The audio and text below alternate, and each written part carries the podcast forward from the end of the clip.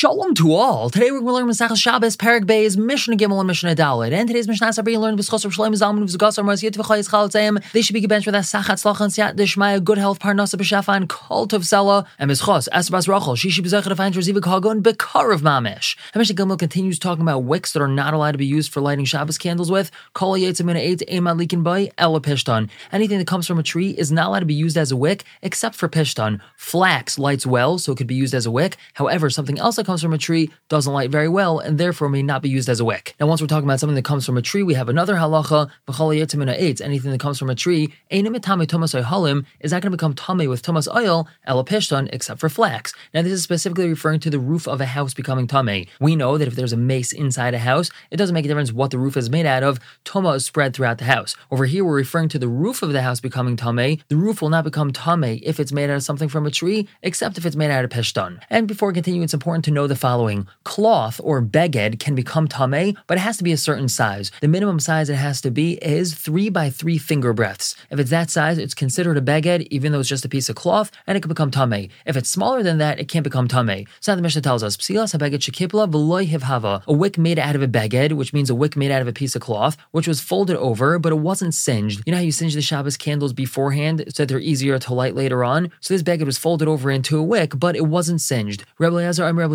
says, Temeya, it could still be Makabal Toma, Ve'ein Malikin Ba, and one is not allowed to light with it. Rabbi Akiva, Rabbi Akiva says, Tahira, it cannot be Makabal Toma, Malikin Ba, and one could light with it. So let's understand the Machlaikas. According to Rabbi Eliezer, just because this was folded over into the shape of a wick doesn't mean that it lost its status as a beged. It still is the minimum shear, it's considered a beged, and therefore it could become Tame. Now, why isn't he allowed to light with it? So we're referring to a situation where Erev Shabbos is Yontif. So the moment he puts the fire to it and he lights it, so now it loses its status as a beged and becomes not a beged. Why does it lose its status as a beged? Because the moment he lit it, so now it lost a little bit of its shear because a little bit of the garment is burned and singed. So now it's not three by three finger breaths, so it's not a beged anymore. And now that it's not a beged anymore, it's muktzah because its status changed on yontif. That's called nailad. Now, lest you say, no worries, it's already lit. He's not lighting it anymore. And the response to that is that that's not true because since he has to hold his fire to the wick until it's totally lit, like we said at the end of the first parak, so it's considered like he's lighting this nailad wick on yontif. Rabbi Akiva holds opposite. He holds that this beged, the moment it was twisted into a wick, loses its status as a beged. Now it's considered a wick, so therefore it cannot be makabel tom anymore because it's not considered a beged. It's not a piece of cloth that has three by three, and one could use it on yontif because its status wasn't changed on yontif by lighting it.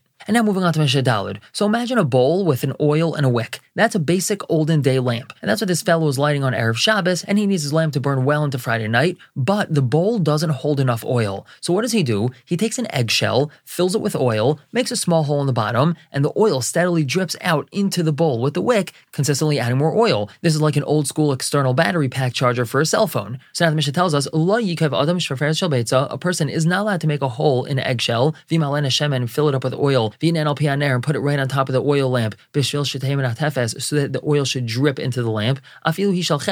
Even if this thing is not made out of an eggshell, but it's made out of cheres, it's made out of pottery, it's usher to do this. Now, why is it usher to do this? That's because we're afraid that he's going to need some oil for a salad dressing, and he's going to take from this eggshell contraption of his, and that's considered mechabe, extinguishing, because it causes his flame to go out sooner now that he took some of the oil away. However, Rabbi Yehuda Mati, Rabbi Yehuda allows him to do this. That's because Rabbi Yehuda says it's very unlikely that he's going to take oil from this eggshell contraption, and therefore there's no reason to be geyser not to do this in the first place. However, if the yotzer, if the potter, if the one that made this lamp connected this external contraption when he made the lamp in the first place, mutter, so it's mutter to use, because the whole thing is considered one kli. And the same way, we're not chayshish that a person is going to take oil out of the oil lamp itself, so we're not chayshish that he's going to take it out of this contraption if the contraption was attached originally. A similar machlekes, adam es shemen, a person is not allowed to fill a separate bowl with oil, and put it next to the oil lamp, and place the other end of the wick inside it. Obviously, we're not talking about the lit end of the wick, we're talking about the not lit end of the wick. He's not allowed to take that end of the wick and put it inside the second bowl of oil, so that it should draw this oil in the second bowl. Again, this is a similar idea to the previous case. And the Chacham say that this is usher because they're afraid that he's going to take oil from that second bowl and he's going to be over mechabe. Rabbi Yehuda Mata and Rabbi Yehuda allows this. We're going to stop here for the day. Pick up tomorrow with Mishnah Hay and Vav. For now, everyone should have a wonderful day.